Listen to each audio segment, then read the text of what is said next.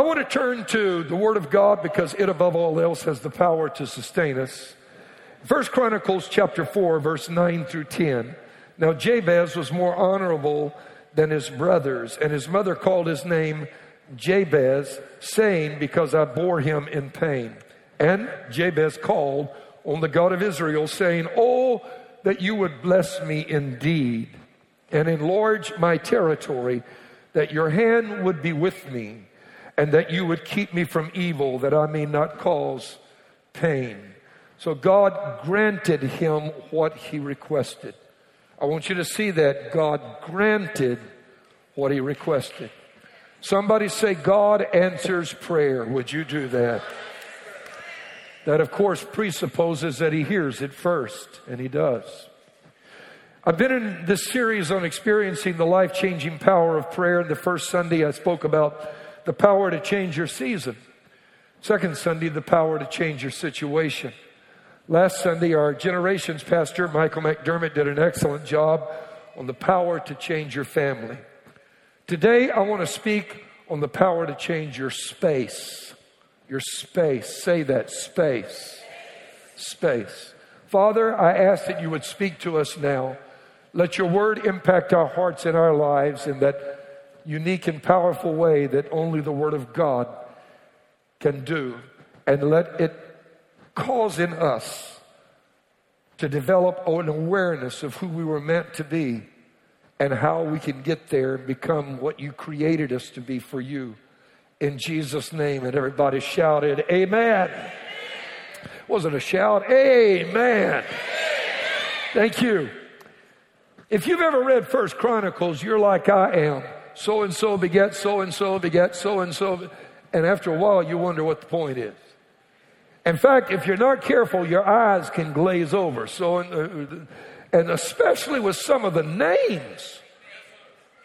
Ho! I mean, this is not Lakeisha and it's not Mark and Sally. It's, I mean, they've got some serious names in First Chronicles. Sandwiched in between all of these genealogies and just one verse, there is a prayer that is so easy to miss because of our, the complication we have in reading those gene- genealogies. It's the prayer of Jabez. It only takes up one verse, the prayer itself does. Some years ago, that little prayer was expanded into a little book. Uh, by little, I mean little, by Bruce Wilkinson, that was in, simply entitled The Prayer of Jabez. It sold over 20 million copies. There's a reason why. The five parts of that prayer that Jabez prayed are absolutely mind boggling. They impact you at just about every area of your life. These five parts of this prayer transformed the life of Jabez. We know that because the scripture goes on to tell us that God heard him and granted his request. Beginning today, and I'll finish next week, we're going to take a closer look at, at how to use this prayer to impact your own life. It transformed Jabez as it can transform yours as well. I want you to notice, though, that first of all, this passage begins with a clue as to how to make your prayers more successful. God called Jabez honorable or worthy of honor. The word that is used for honor in the text there in the original Hebrew is the Hebrew word kavod. And it is the same word that is used for the glory of God when it said the glory of God entered a place, or it speaks of God's glory. Jabez carried a measure of the glory of God. This means, first of all, that Jabez was a man of integrity and devotion. Even in that dark era and time when people did not know anything about the infilling of the Holy Spirit, he was a person that encountered God often enough in prayer that God's glory rubbed off on him. It reminds me of that passage where Moses spent 40 days in the mountain with God. And when he came down, he did not even realize that he was carrying this measure of God's glory with him. And it was so strong that his face was shining. And people literally became afraid because they realized this is the glory of God. And Moses had to put a sack over his head. I'm not making this up and cut out a couple of holes for his eyes to be able to see and wear that when he was in the presence of people. The point that I'm making is simply this When you are in the presence of God, there is a divine importation that occurs. Something is transferred from God to you. And the Bible tells us that the secret of this was, verse 10, Jabez called on the God of Israel. When you pray, something is imparted into your life that you might not even realize is there, like Moses didn't know it was there when he came down from the mountain. Took someone else to tell him. But there's a divine importation that others can see in your life. The point is, is that when you pray, people notice, even though they don't know that you just came from prayer, they see something different about you. But I can also tell you that we notice when we don't pray. Is that right? I'm going to make a confession. I don't even like me when I don't pray. I don't. There's stuff that rises up inside of me that I wonder, where did that come from? Anybody else want to be honest? It's time for true confessions right now. you don't pray. It has a marked impact on your life, your personality. You can be fun. You can be the, even the life of the party, but if you don't pray, you will always find and feel something is missing inside. Always. You don't have the same peace that you would have if you prayed. You don't have the same joy. You don't have the same patience. You don't believe that? Don't pray in the morning and then get out on those freeways. Amen. You'll find out how much patience you have in a hurry. And then the next morning, pray and it's so much better because you say, Go ahead, brother, cut right in front. I don't even care. Amen. Well, maybe not quite. You have to pray a lot to reach that point, but I mean, it, it, it works. Jabez didn't just pray, he prayed for five specific things. Let's take a closer look at them today because, as I mentioned, if you will pray them, they will transform your life. The first thing that he asked God for, the Bible says that he asked that God would bless him indeed. That's what the verse says. Say that, bless me indeed. In the Hebrew, when it says bless me indeed, the Hebrew word for indeed is the very same word as the word bless. So what he's actually saying is, God, would you bless, bless me? That's literally what it says in the original Hebrew. And it refers to walking in a continual state of blessing. In other words, I don't want to just get blessed and tomorrow I have my life fall apart. I want blessings to continue. I want to be blessed, blessed. And there is a difference in just having a blessing and then walking in a perpetual state of blessing. God told Abraham that he would bless him and make his name great. And when you carry the blessing of God, not a blessing, but the blessing of God, it becomes an active and transformative force in your life for good. This blessing went to work in Abraham's life to change him in his circumstance, in his situation. Amen. Before someone could curse him and that would diminish him. And that is literally what the word curse implies that you would be diminished. So if someone curses you, say with a profane word, what they mean is, I am devaluing you. And that's why we get upset when someone insults us because they're, they're stripping from us our honor, our value. And this was the case with Abraham. Someone, as Abram, as he was known then, if someone were to curse him, he would be diminished. But once he carried the blessing, and he was blessed, blessed, if you hear what I'm saying, then when someone would curse him, the exact opposite would happen. Because God would cause the curse to become inverted. And he would cause what was meant to be a curse to become a blessing. When you are blessed, blessed, every curse that comes your way becomes a blessing that is released in your life. I wonder is there anybody in the house that would like to be blessed, blessed? The word itself to bless, its origin is from the Middle English period. And the original English word was blutsin, which came from a Norwegian word. But what it actually meant was blood. And then when they began to actually evolve the word, I love the etymology of words, how they, they changed from one thing to another over the years. And so it went from Letzian, from whatever the Norwegian word, word was before, to, which means to consecrate with blood, till eventually somebody said, I just blood you. I love that. Because you see, that was back in an era when they had things like bubonic plague and, and they had all kinds of diseases that would wipe out and decimate entire populations. And marauding bands of army soldiers would come through and just steal and rape and pillage. And, and so after a while, in these extraordinarily difficult times, people began to say, I blood you, I cover you with the blood. Meaning, because they understood the enemy can't get through the blood that I'm covering you to cause you to be protected and out of sight when the enemy comes to attack. So when you say, I bless you, that is where the word actually comes from. It means I, I, I cover you with the blood where the enemy can't see you. You're invisible. Just turn to your neighbor right now and say, I bless you in the name of Jesus. Would you do that? Tell somebody, I blood you. The enemy can't even find you. That's a word for somebody that's been haunted in this building. Somebody feels like their life is falling apart in the name of Jesus. I'm going to do something right now. I bless you. The enemy can't see you anymore. I cover you with the blood of Jesus Christ. The enemy is a liar. This is going to be the best week you've ever had in your entire life.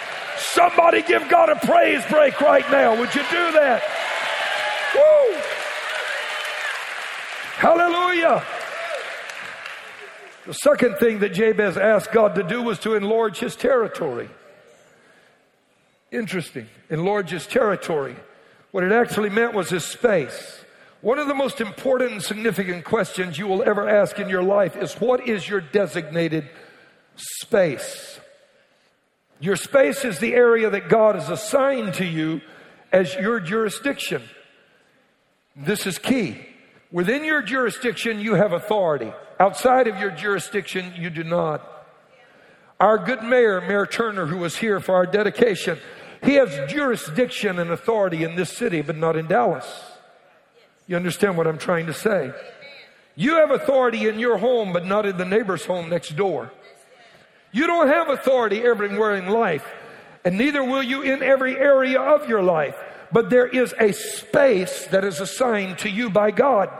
In this space, you have been given a measure of authority. Paul spoke of the need to understand the space in which you have been given authority when he referred to this in his own ministry, 2 Corinthians 10, verse 13. We, however, he said, will not boast beyond our measure.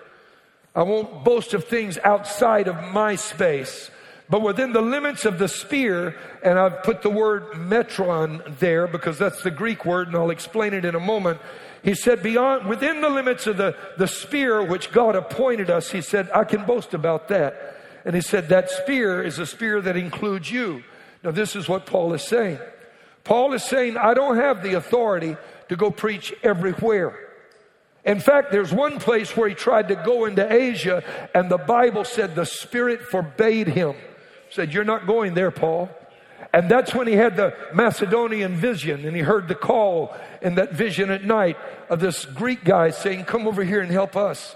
And he went to the west rather than to the east with the gospel because that was God's unfolding plan. And Paul understood, I don't have authority to preach everywhere. I can't go here and say I'm the pastor of this church. They've already got their own pastor. I'll go over here. This is my space. This is where I have authority. This is where God has sent me to minister. Talk to somebody that gets out of the will of God in terms of their ministry, and they will tell you they're miserable. Because when you are in your space, there's an anointing that goes with that authority. And God uses you in a way that is powerful. Can I hear somebody in the building say, Amen? So Paul said, We're not overextending ourselves as though our authority did not extend to you, for it was to you that we came with the gospel. He said, I'm coming to you because I have authority. I'm the one who preached to you. We're not, he said, boasting of things beyond our measure, beyond our space. He said, I can't boast in other men's labors, but having hope that as your faith is increased, he said, we shall be greatly enlarged by you in our sphere. So he's talking about his particular metron. This is my designated area. And as I preach to you, Paul is saying, and uh, you receive the gospel and the truth and you begin to grow in Christ, then I can boast, God, your word is powerful. But this guy over here that's preaching this other in this other church in this other area, this other region of the world, I can't go over there and say, look what I've done. Because I haven't done anything. I don't have authority there. That's very, very powerful and real. Because you see, metron literally means a measure. It can mean a, a, a, yardstick, it can mean a ruler, it can mean a tape measure, but it also means a measured area. And so Paul was saying, This is my measured area. Oh, now it's getting heavy. Because what that means is that I have limits that I'm supposed to work within. Back to what I was talking about, Jabez prayed, God increase my space, my measured area. And you see, what we're talking about is the concept of authority. You don't have authority in someone else's home. You don't have authority in someone else's city if you're the mayor of this city. You don't have authority in someone else's country if you're the president of this one. You don't have the authority of a, in another state if you're the senator of the state of Texas. Your authority is here. And listen to this power and authority are not the same thing. Many people think that they are. Power has to do with ability and might. For example, Psalms 147, verse 5 Great is our Lord and mighty in power. His understanding is infinite. We know that to mean that God has the power to do everything. Mark 13, 26, then they will see the Son of Man coming in the clouds with great power and authority. You see that? Or glory, rather. As believers, it's not just the Lord that has power, so do we. Acts chapter 1, verse 8 you shall receive power. Say it with me. You shall receive power when the Holy Spirit has come upon you. If you've not received the Holy Spirit yet, my brother or sister, you need to receive it because you receive power. Now, what is power? Power has to do with ability and might. Authority, on the other hand, is the liberty or the permission or the governmental right to use that power. In other words, you can have power you can't use. Never will forget when I, this became so vivid to me. We were at the old location as we started growing. Ray might even remember this. There was a gentleman in the church that had a, a security company, and we started having multiple services, and the crowds coming in and going out. It was difficult to manage traffic. And so what we decided to do was position someone in the, the, in the middle of Wallisville Road to direct our traffic coming out. And so this guy said, you don't have to get an off-duty police officer to do that. He said, I have a security company. We've got badges. We've got guns. That's power. okay. See what I'm saying? He's got power. Amen. He's wearing it on his hip, that 357. And he said, We'll direct traffic and I won't charge the church anything. And it worked fine until Harris County Sheriff's Department drove by. And they said, You got the power, you don't have the authority. That's the wrong badge. And we had to stop using this gentleman because he didn't have the authority to stand in the middle of a county road. Now, you, are, you, are you getting my point? What I'm trying to communicate is you have power. Everybody say that I have power. Would you do that? You have power over the enemy. Yes, you do. You have power over the enemy that's against you. But listen, you need the authority, which is the legal permission to use your power. Oh, now I'm going to get somewhere. He called his disciples, Luke 9 1, and gave them, oh, what's this now? Power and authority. Tell somebody power and authority. Yeah. You can have power over the enemy, but you might not have authority over everything. You can have authority over different areas. You can have authority, for example, over finances. Warren Buffett has authority over finances. Anybody in the building like to share Warren Buffett's authority? You're lying? Go ahead and raise your hand. You know good and well you would. Amen. The point that I'm making is this. You don't have authority over everything in this world. You have power. That's kinetic. It's inside. It's within you. It's ready to go. But the authority is released when God gives you the permission to use that power in particular situations. Because not all of us have the, the authority, for example, as I've just stated, over finances. There are others that have incredible authority. Have you ever noticed in ministry, some people have an anointing to pray for the sick? And man, miracles happen. And other people just as called, just as filled with the Holy Spirit, that's not their lane. Their assignment is different. Some people have an anointing and an authority to preach. Others are called into ministry, but theirs is not a platform ministry. It is a ministry of helps and service. Are you hearing what I'm talking about? This church could not function without all the people that serve every single week faithfully. I bless you in the name of Jesus for what you do. Amen.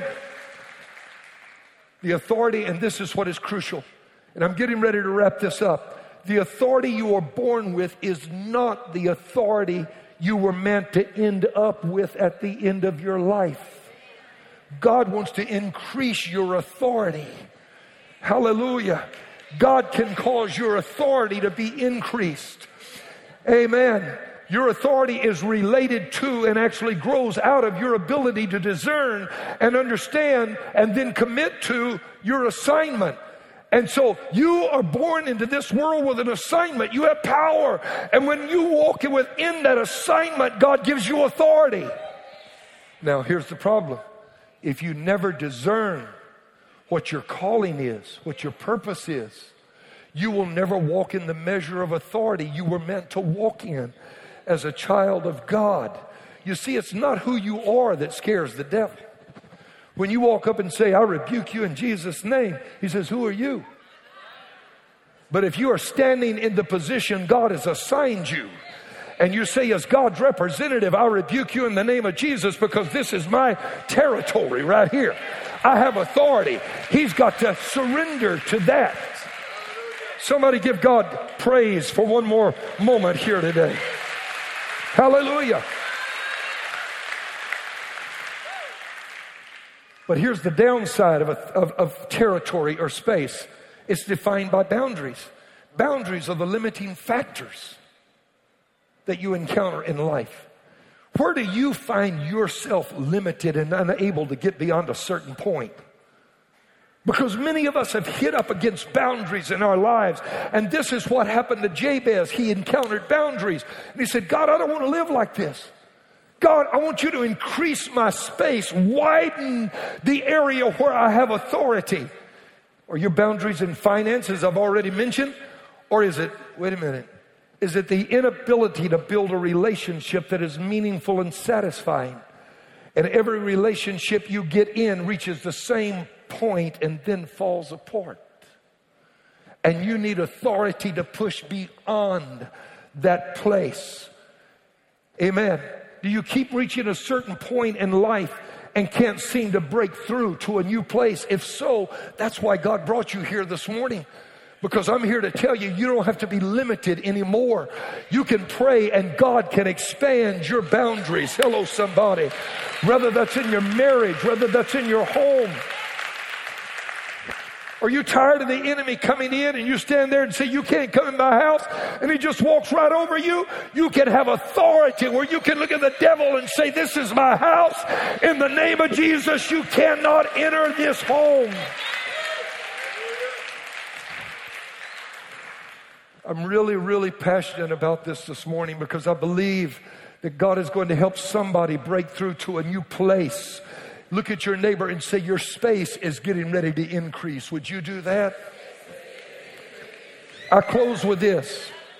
One of the principles of life is that sometimes you have to be hurt before you become hungry enough to discover and then commit to your assignment. As long as everything's going well, you just rock along and you will never discover your purpose. And if you don't discover your purpose, you will never have the authority to fulfill that purpose.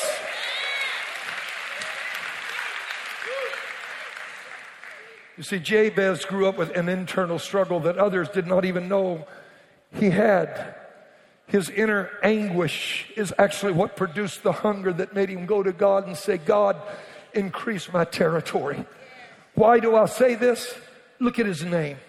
The name Jabez literally in Hebrew means pain. That's what it means. The scripture says his mother bore him in pain and she named him out of her struggle. She named him out of her suffering.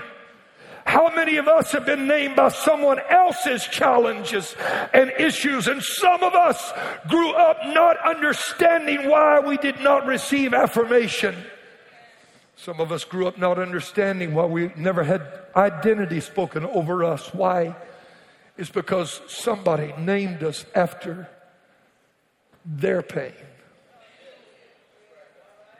One of the most important of all responsibilities that parents have is to speak destiny into the life of their child.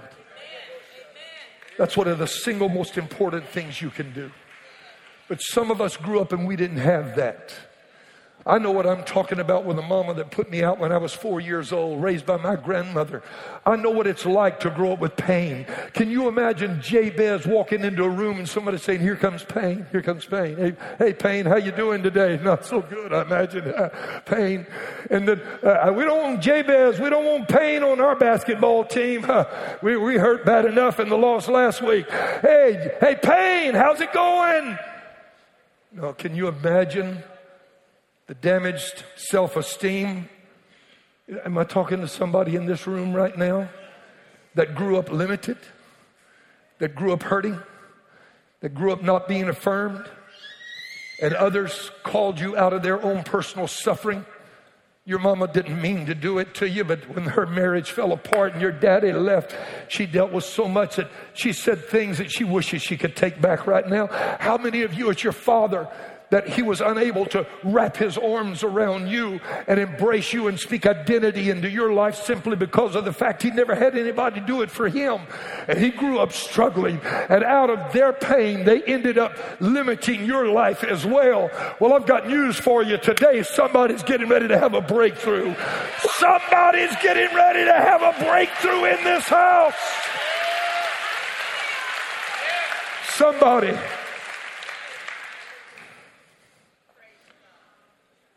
We do our best to avoid pain. I want our musicians to come. We injure ourselves and we pull a muscle. We take an Excedrin or an Advil. We don't like pain. We don't want pain. There's some types of pain that Excedrin won't touch, though, and that's what you need to know. There are some types of pain that are so deep that people end up self medicating because they don't know how to deal with it any other way. I want you to listen closely. Why do you think people do drugs and get in affairs and mess up their life and, and do all these stupid things that people do and torpedo their own lives? What they're trying to do is find release from something that's going on on the inside. And I want you to know you can't fix it with drugs. You can't fix it with alcohol. You can't fix it with an affair. But there is one here today that can fix it for you. There's one that can bring healing to you. There's one that can change your life. There's one that can heal the longing in your heart. There's one that can turn your life around and give you a purpose and a reason for living. You see, there are people in this room today that have pain. You're sitting next to somebody that you think is doing well. But if you could see inside their heart, they're in pain. You know who I'm talking to. Because you're blessed and you can't even enjoy what you have because you're hurting inside. You have a nice car, you have a good job, you live in a nice house, but you carry pain around that won't even allow you to enjoy the things that God has blessed you with. You live with private hurt that others can't see. You come home every day to your family, but you're in pain. You come to church on Sunday, but you're in pain. You come to the altar and pray, but you're in pain. We seek to avoid pain as much as we can. Close with this. The thing that is unique about God is that God can turn your pain around and make it become an asset. Give God a praise right now. Yes, He can. Yes, He can. God can cause what you've been through to become the means to help somebody else. God can cause your hurt to become the means of ministering to someone else that's wounded. I think of the tribe of Benjamin. The scripture says the book of Judges that there were, among Benjamin's elite troops, there were 700 who were left handed. Just hold up your left hand if you would right now. Now, a certain percentage of us are left handed automatically. Listen to what this says. Each of these of the tribe of Benjamin, elite troops, could sling a rock and hit a target within a hair's breadth and not miss. They were the SEAL team, they were the Green Berets, they were the Rangers of the Israeli army. And you look at that and you think, oh, those were 700 that were born left handed. I used to think that until I read where Jewish scholars said, no, they were not. When you hold a shield in your left hand and you've got a sword in your right, guess what part of you is exposed? The right side. And being in battle with swords and spears was brutal. And Jewish scholars say that these 700 men were not born left handed, they lost their right arm in battle.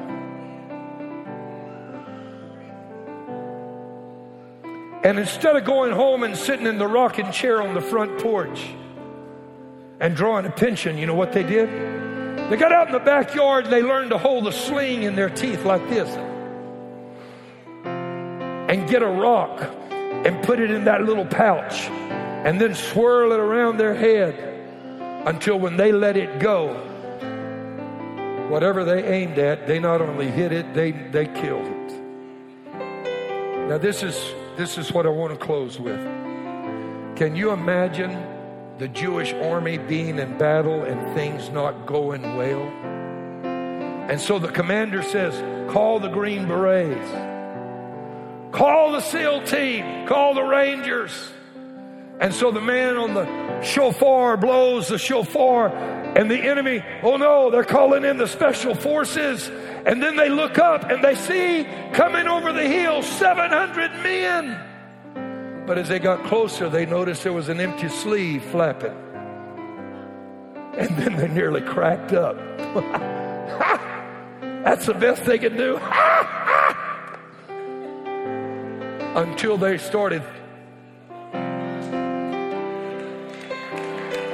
Tell somebody, don't count me out yet. Would you do that right now? Tell somebody I may be wounded, but I'm strong. Tell somebody I've been through some stuff, but I'm going to make it.